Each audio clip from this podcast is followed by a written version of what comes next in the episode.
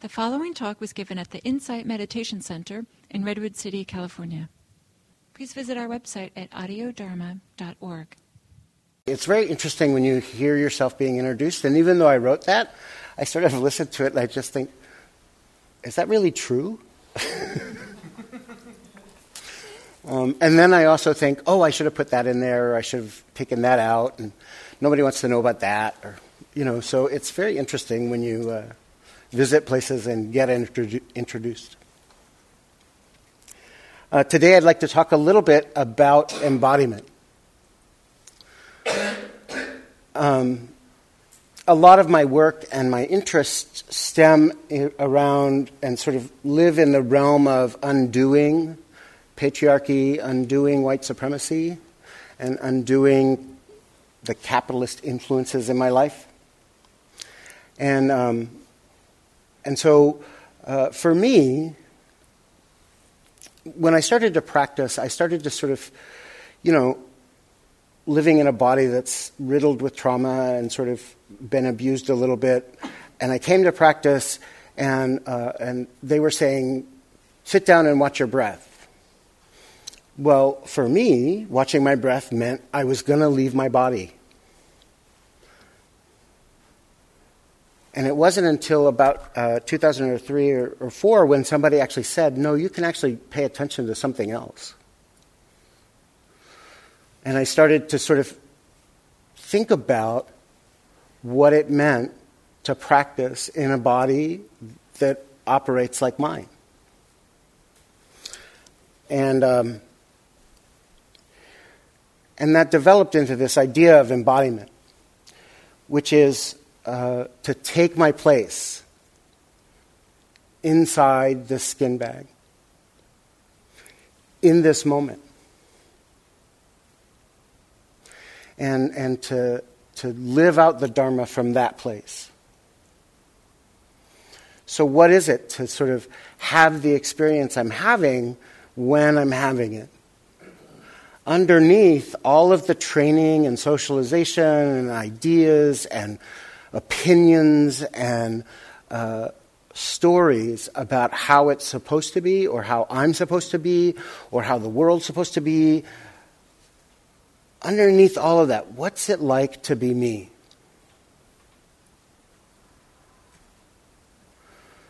So for me, embodiment is sort of this practice of undoing those stories, those ideas, the ways in which I've been socialized the ways I've been taught to think about the causes and conditions that bring me to this place. Uh, so, when I was at the monastery in uh, Carmel Valley called Tassajara, some of you may have been there. Um, in the fall and in the winter, they sort of lock us up and uh, we don't get to go anywhere. Um, and I was having a particularly rough time because I was really angry. And I was angry because the disabilities in my body were becoming really difficult. The weather sucked. It rained for about a month straight. And um, I was sick of being muddy. And uh, I wanted clean clothes. And I wanted to eat what I wanted to eat. And um, my body didn't feel good, and I hated all the people.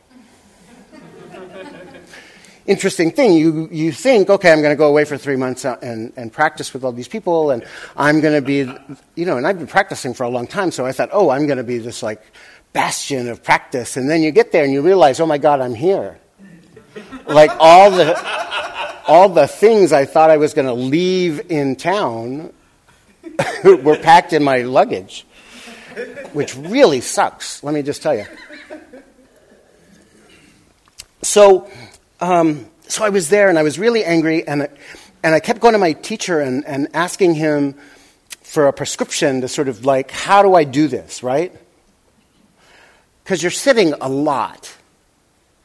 And I don't know if you've ever tried to sit when you're angry um, and don't want to be angry, but it's really hard you know, and, um, and I was having a lot of anxiety. And, and I'd go to my teacher, and he wouldn't really tell me anything. He would just sort of be like, okay. And I was like, I need, ant- like, I want you to fix this, right? And then I was talking to a friend of mine, and, um, and she said to me, Well, what if you just were angry?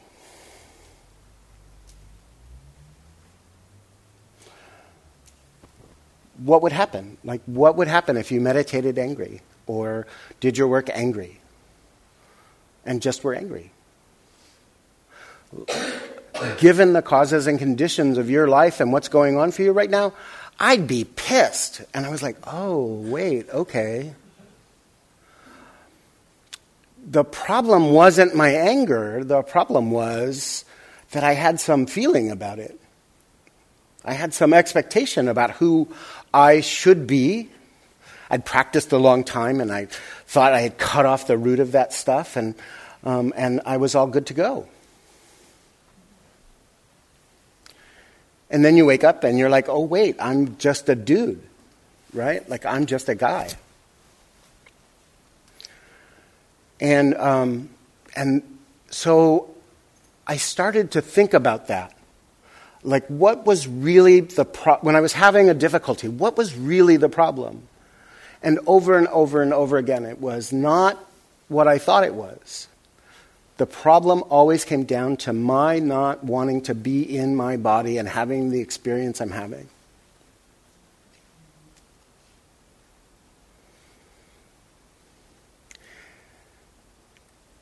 You know, and, and so I started to sort of try to, to look underneath that stuff and to try to just kind of come to some kind of equanimity with the fact that I'm just a person and that this is a part of life. And these tapes and these stories that have been embedded through centuries into my DNA are not going to disappear just because I think they should.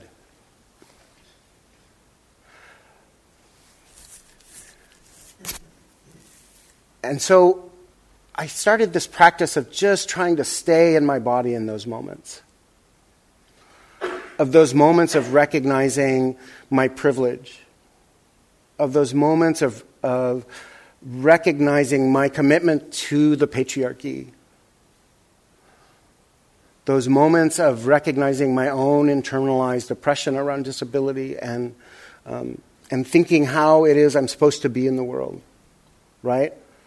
I wear this robe, I have these vows, I should be a certain kind of way, and then I would find out that I'm, I'm still an asshole sometimes. and that really bothered me. But when I started to not, one, one thing that, that happened when I started to sort of look underneath the stories and the socialization and try to get to some kind of relationship to what is the experience I'm having in this moment, one of the really amazing things that started to happen was that I didn't get dragged around by those feelings anymore or those socializations anymore. I didn't have to respond from that place, right? So my anger didn't lead me into situations where I would have to go back and apologize later. Didn't drag me into situations where I couldn't be myself and bring my whole self into this encounter. Because I was just allowing myself to have the experience I'm having while I'm having it. It stopped needing to demand my attention.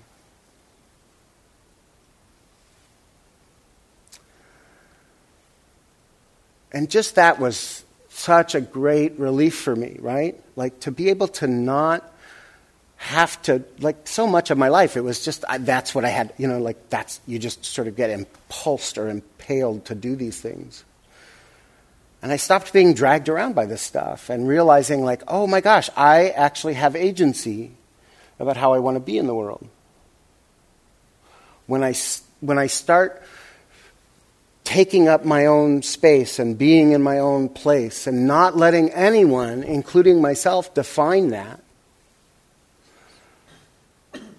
It was a really extraordinary moments of liberation. And, and, my, and also, what happened was I started to notice more and more the ways that my whiteness and my uh, maleness and my privilege and all of that stuff sort of I started to see how it operates in my life. What are the ways that I'm committed to these systems, right? Because we know that, the, the, that it's systems of oppression that are really the problem, but it's a personal kind of thing. We all are responsible for taking responsibility for that, right? So there's the system of the patriarchy, but I enact it, right? Um, I choose to hear or not hear the women in my life. Or lift up voices of women in my life. So I started to see by just this simple act of trying to peer underneath those layers of socialization and stories and ideas and opinions, I started to see something close to connection to reality. Right? I started to get somewhere close to being able to sort of make choices. Now, it doesn't always appear that way, right? I have good days and I have bad days. Last weekend, I was yelling at somebody across the park for being an asshole. And, um, and I stopped myself in the middle and I just thought, what, what are you doing? Like, they're not even paying attention anymore but everybody else is, right? Like, what? What? So, this idea of embodiment like, how do I take my place? How do I come to peace with living in a body that's disabled, that, you know, um, doesn't work the way I think it should work, or I want it to work, or the way it worked yesterday? You know, um, the body that is aging and that's contributing a whole bunch of other stuff to my chronic illness and, and how, how do I play that out? And how do I make choices about how to be in the world and take care of myself? So it's very interesting, this practice of embodiment. But I think that if we really want to create healthy and healing communities, if we really want to create the kinds of world that we want to live in, that's where we have to start. Because we have to start being friends with ourselves. Because the other thing that happens is, is you start to realize what, how it is that I talk to myself about myself. I went a whole year without looking at myself in the mirror, thinking that it was some sort of deep spiritual practice, when really it was just I didn't like my fat ass. Right? And I can dress it up in this nice little, I'm getting rid of the self. Um, which is a lovely story. Not true, but it was a lovely story. No, no, I have. Um, so you know, I think that I think that um, we find ways to sort of circum, circumvent our old patterns. And we just, can I take up my space? I don't want to take up anybody else's space. I don't want to take up more space than I need or should. I've done that enough in my life. But I need to take up my space, right? And I need to be able to be in my space fully. Because that's the way that. Um, so there's an old Zen master named Dogen who lived in Japan somewhere around the 13th century. And um, he said to expound the Dharma with this body and mind as foremost. And I know that because my, one of my heroes, when I started practicing Zen, was this guy named Lou Hartman, and it was written on the back of his robe, his work, this thing, this funny little bib we wear. And, um, and when I was being particularly foolish, he would often flash it to me.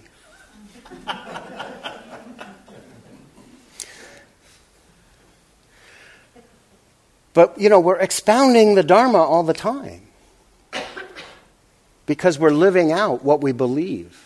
We live out our deepest intentions. Hopefully. But first, we have to find out what those are, right? Like, we have to find out what, how is it I want to be in the world? Who is it I want to be in the world? And how we get there is by taking our place, doing the heavy lifting, the emotional labor of undoing those things in my life that don't serve that purpose. And the only way to undo those things is to get to know them intimately.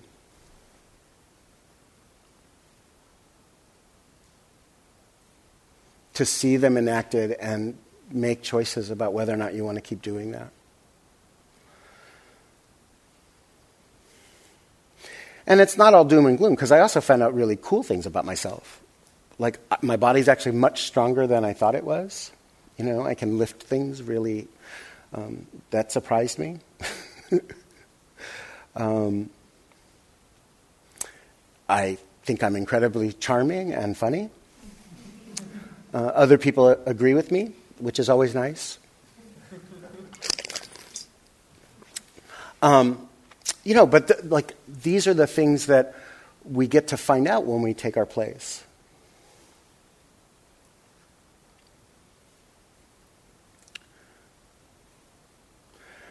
So I want to end with a poem, and then I'll, um, we can play a game of Stump the Monk.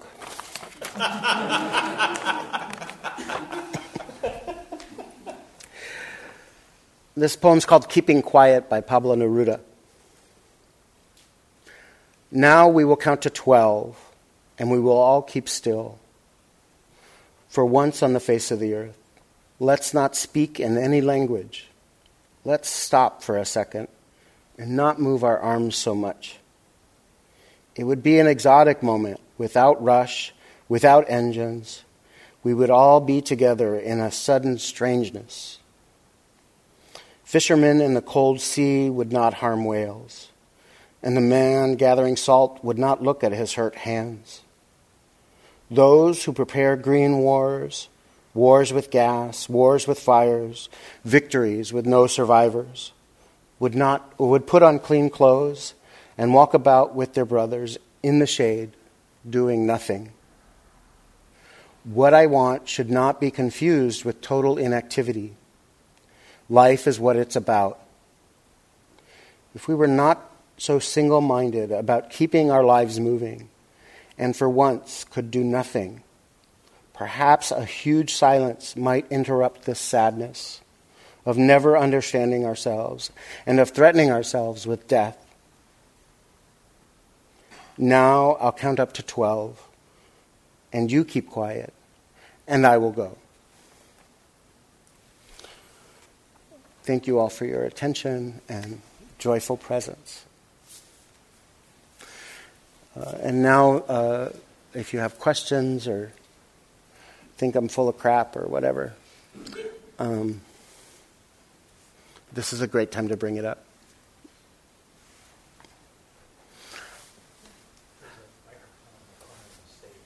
Could somebody give her a. Thank you. And would you tell me your name, please?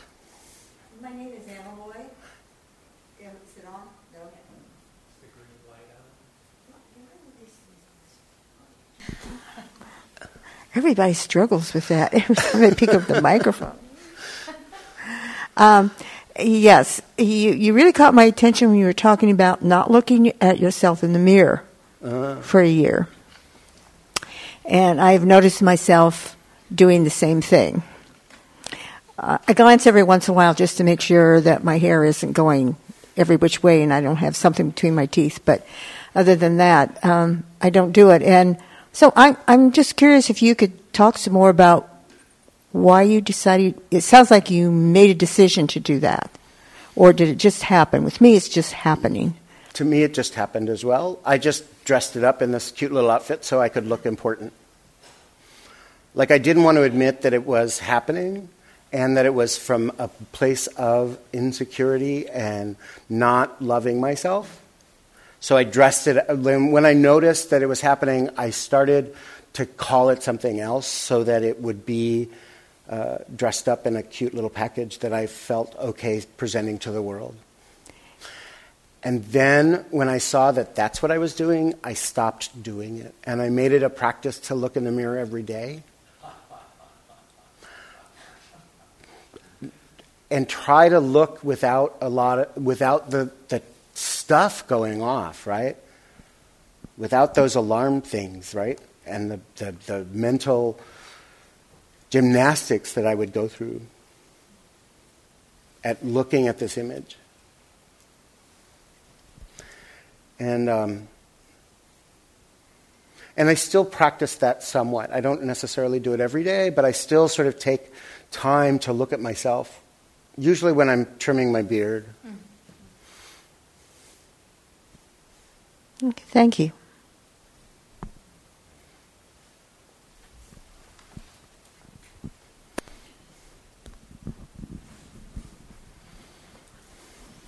Tell me your name. My name is Phil, Hi, Phil. and I'd like to ask about um, how your practice overlaps with dealing with white supremacy. So uh, I was uh, raised in a conservative Christian racist household. And, uh, and I was 16, and I, I was a ver- part of my childhood. I spent a large portion of it disappearing into books. And so I was a voracious reader. And I came across a, book, a collection of essays in when I was 16, one of which was uh, James Baldwin on white people.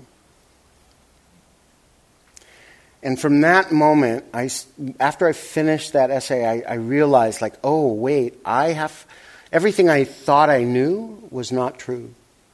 And I needed to learn something else. And so I started uh, reading and studying and looking at that. And then with my practice, and this practice of, and the recognition that, uh, that white supremacy is a problem, it's a white people problem that's enacted on people of color.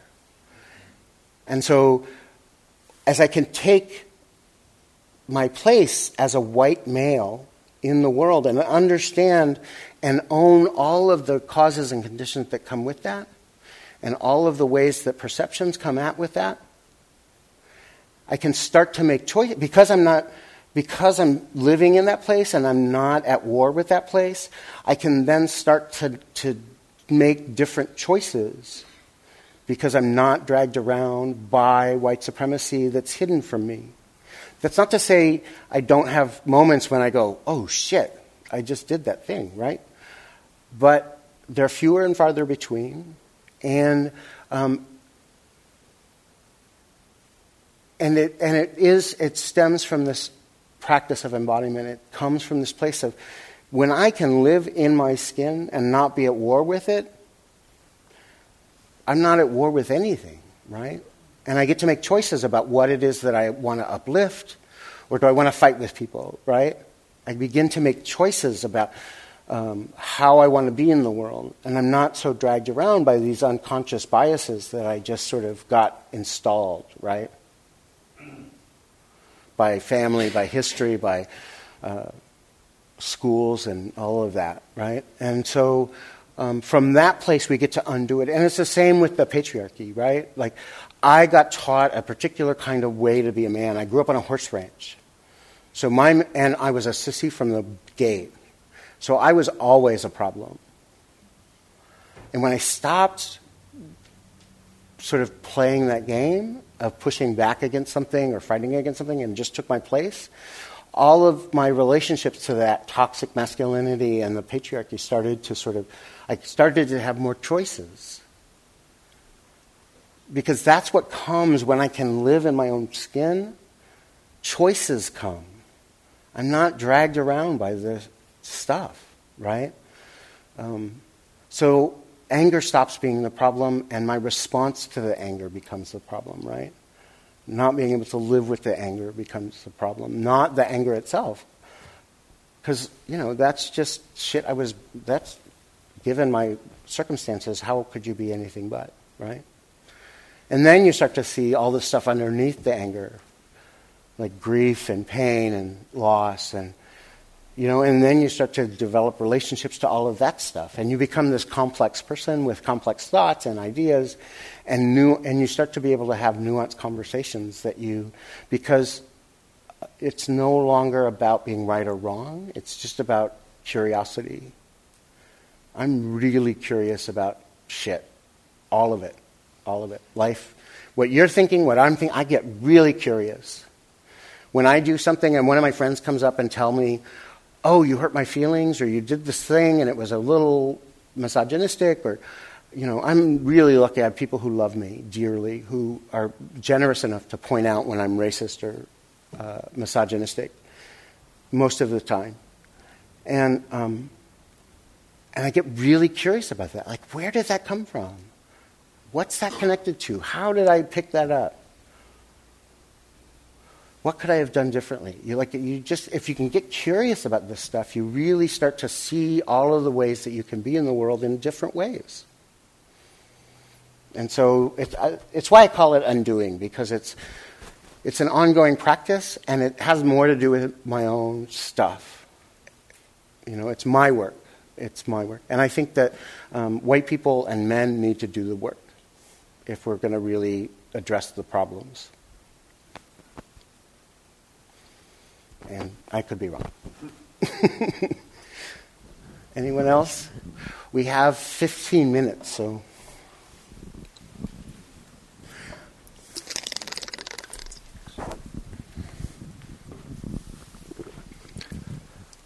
Um, I'm concerned with the the fact that uh, I often come down hard on myself as soon as I realize I've done something, you know, absent-minded, stupid, mm-hmm. or, you know, whatever. I get to the car and every I've locked the, car, the house and oh, and my mind was off and I didn't even think I needed this, and mm-hmm. now I got to go back in. So, but there's that sort of half a second where I really come down on myself. Mm-hmm and I'm trying to, you know, love myself, and and I can't get it any shorter or eliminated. Mm-hmm. And you got any suggestions for that?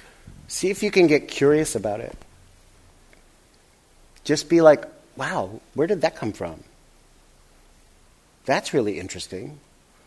That story is really cool. Instead of sort of trying to think, oh, it's a, you know, oh, I shouldn't do that, or that I have to fix it, just see if you can get curious about it because it's trying to tell you something about your training, about those messages in our head, how you feel about ourselves.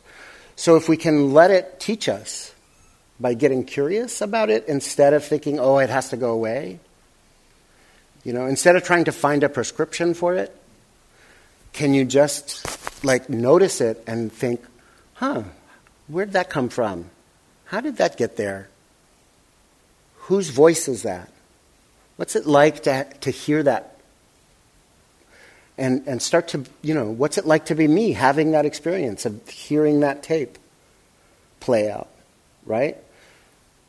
That curiosity can then lend us to um, understanding what it is that, that that has to teach us. Those moments are, are available to us for teachings, but we have to stop making them the problem and looking for a prescription to fix it.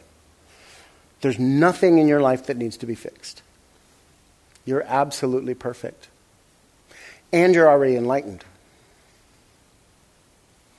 We just have to get curious about that stuff. Thank you. When I first started practicing, I'll tell a quick story. I started out in, uh, in a group in Howie Cohen's basement. Does everybody anybody know Howie Cohen?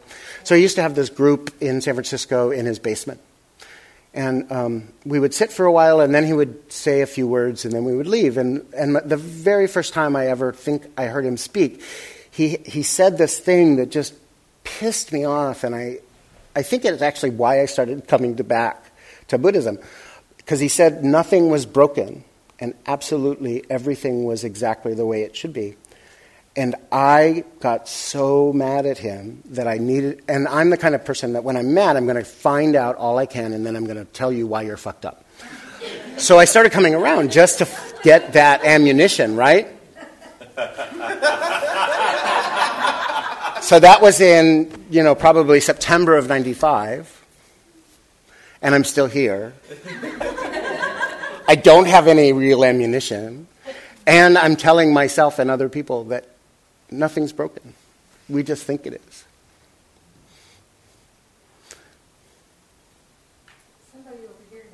Oh.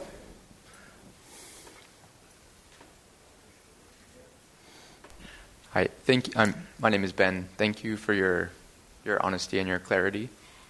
Um, I was hoping you could describe in a little bit more detail the feeling of being um, in a state of of being embodied in, in, in the present. You described some aspects like curiosity, and I think it would be useful to track that state. What are some things to look for? Sure. Okay, so how about if everybody just takes a minute to get comfortable?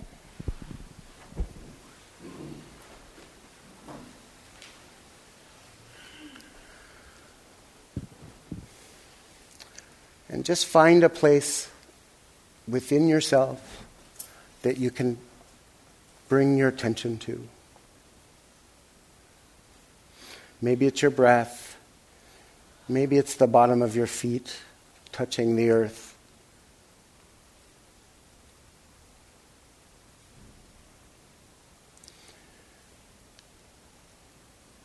And see if you can feel what is happening in that place. What's the nature of that experience? Is that place hard or soft? As you bring your attention, does it expand or contract?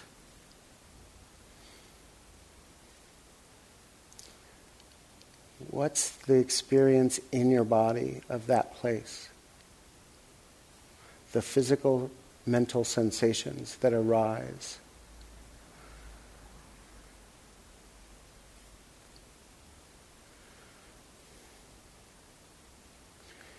And because our minds are meant to think, you may notice thoughts that arise in conjunction with that attention that you're bringing to that space, or in conjunction with the sound of my voice, or your feelings about this exercise. What's it like to be the person experiencing those thoughts? Not so much the particularities of the thoughts but just what's it like for you to be that person? What's it like for you to be you underneath those ideas and those perceptions?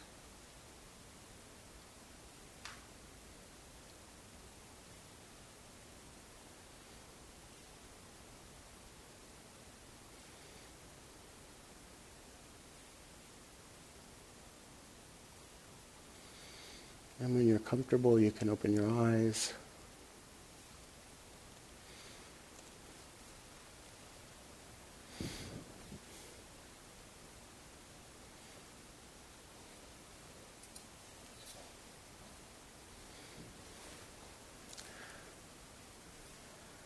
So when I'm having a particular feeling or a particular difficulty um, I teach a day long class on sex and sexuality and practicing with sexual energy. And one of the exercises we do is we do that exercise, but we bring up desire.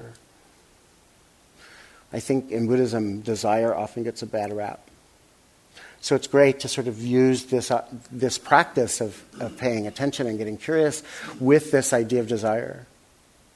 Because we can start to sort of get underneath our stories about our desires and get to something about a relationship with our desire. And then we can start to practice with it. But did that help you find out something a little bit? Um, and I would say just continue to do that. When you think about it, just get curious. Like, if you find yourself in an argument with somebody, stop for a minute and just think, what's it like to be me right now? What's happening in my body? Where do I feel this stuff in my body? What's happening? Oh, and what's it like to be me? because then we can start to see the ways that anger and self righteousness and uh, our, and our own desires about how we think things ought to be, or our trainings about how things ought to be, come into play. And we start to, if we can get curious about those things instead of necessarily um, buying into them right away, we can start to make choices, different choices. So it's always good to, to just occasionally stop yourself and go, what's it like to be me? What's the nature of my experience? Not so much about the particularities, but what's, what's the nature of this experience right now? Um, and you just do that a lot. I was once learning how to play one of the many instruments in a Zen temple, and Lou Hartman, my hero from earlier, was teaching me some things and then making adjustments to my form and things like that. And then at some point, he just looked at me and he said, All right, now do that for 30 years. And he turned and he walked away.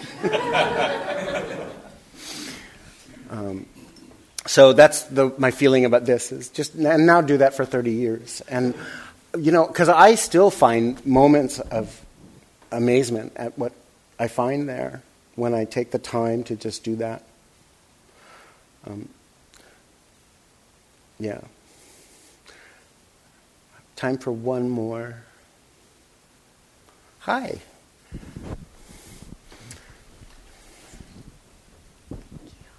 Hi, I'm Brooke. Hi, Brooke. Um, I'm curious to hear your perspective because in your intro and as you were speaking, you mentioned that you identify as a person with a disability. Uh-huh. Um, and I um, also am living with a chronic condition. Um, and I've noticed for myself that um, it's pretty rare that I choose to identify um, outwardly Mm-hmm. with um, my disability. Um, and that when I do sort of claim it, it's usually from a place of um, either like marginalization and wanting to highlight that, or Mm-hmm. from like a place of highlighting what I've overcome or been able to overcome. So a little bit of Mm-hmm. Like the the hero the- thing. yeah. I'm curious for you how you approach sort of claiming that aspect of who you are, especially given that with disabilities it could change and Mm-hmm. evolves. Um, And mine has, you know. And um, I'll say that um, I the reason I include it is specifically because I think that it's human nature. We either want to be the hero or the victim. And so anytime I can interrupt my own commitment to that narrative, so I just put it out there. You know, my, my disability is often hidden. And um, living in community, it was really difficult because people didn't see me as disabled, even though it limits certain things that I can do. And, you know, um, I eventually couldn't sit cross legged anymore. And then I couldn't sit Seiza anymore. And now I'm sitting in a chair. And for Zen people, that's like. uh, and, and, you know, I had to spend a lot of time going.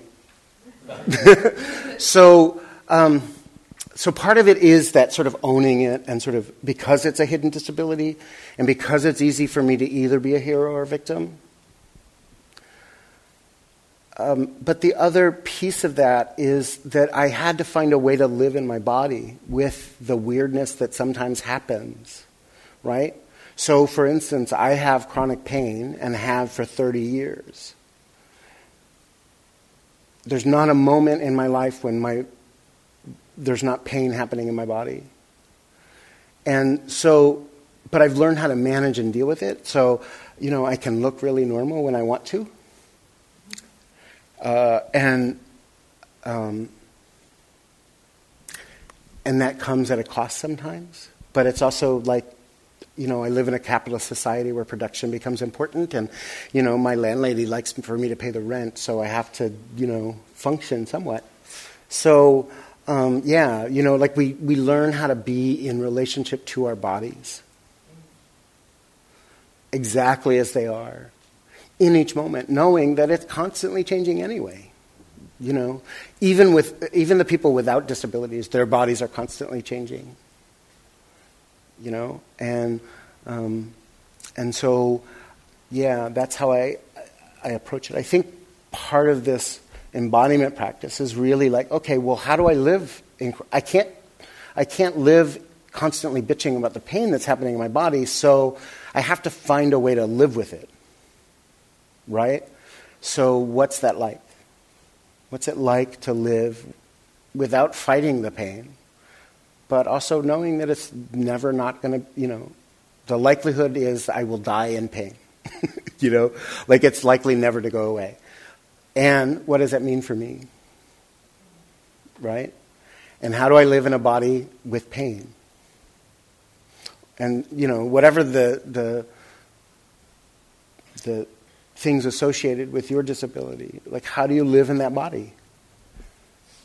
Given the restrictions of it, given the imperfections of it, but also given the, you know, the greatness of it. Like there's, there's definitely um, been huge benefits to my practice. I understand suffering like no one's business. So I can sit with people in hospice and meet them in their grief. I'm an amazing chaplain. I really am. And it's because I spend a lot of time living in this living in this skin bag that, you know, uh, wasn't always going to be alive.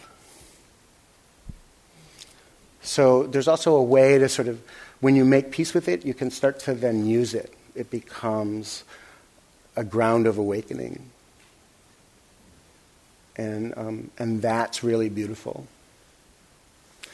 And um, with that, it's 9 o'clock, and um, like all good Buddhists, we're going to end on time. uh, I do want to thank you all very much, and uh, may you be well.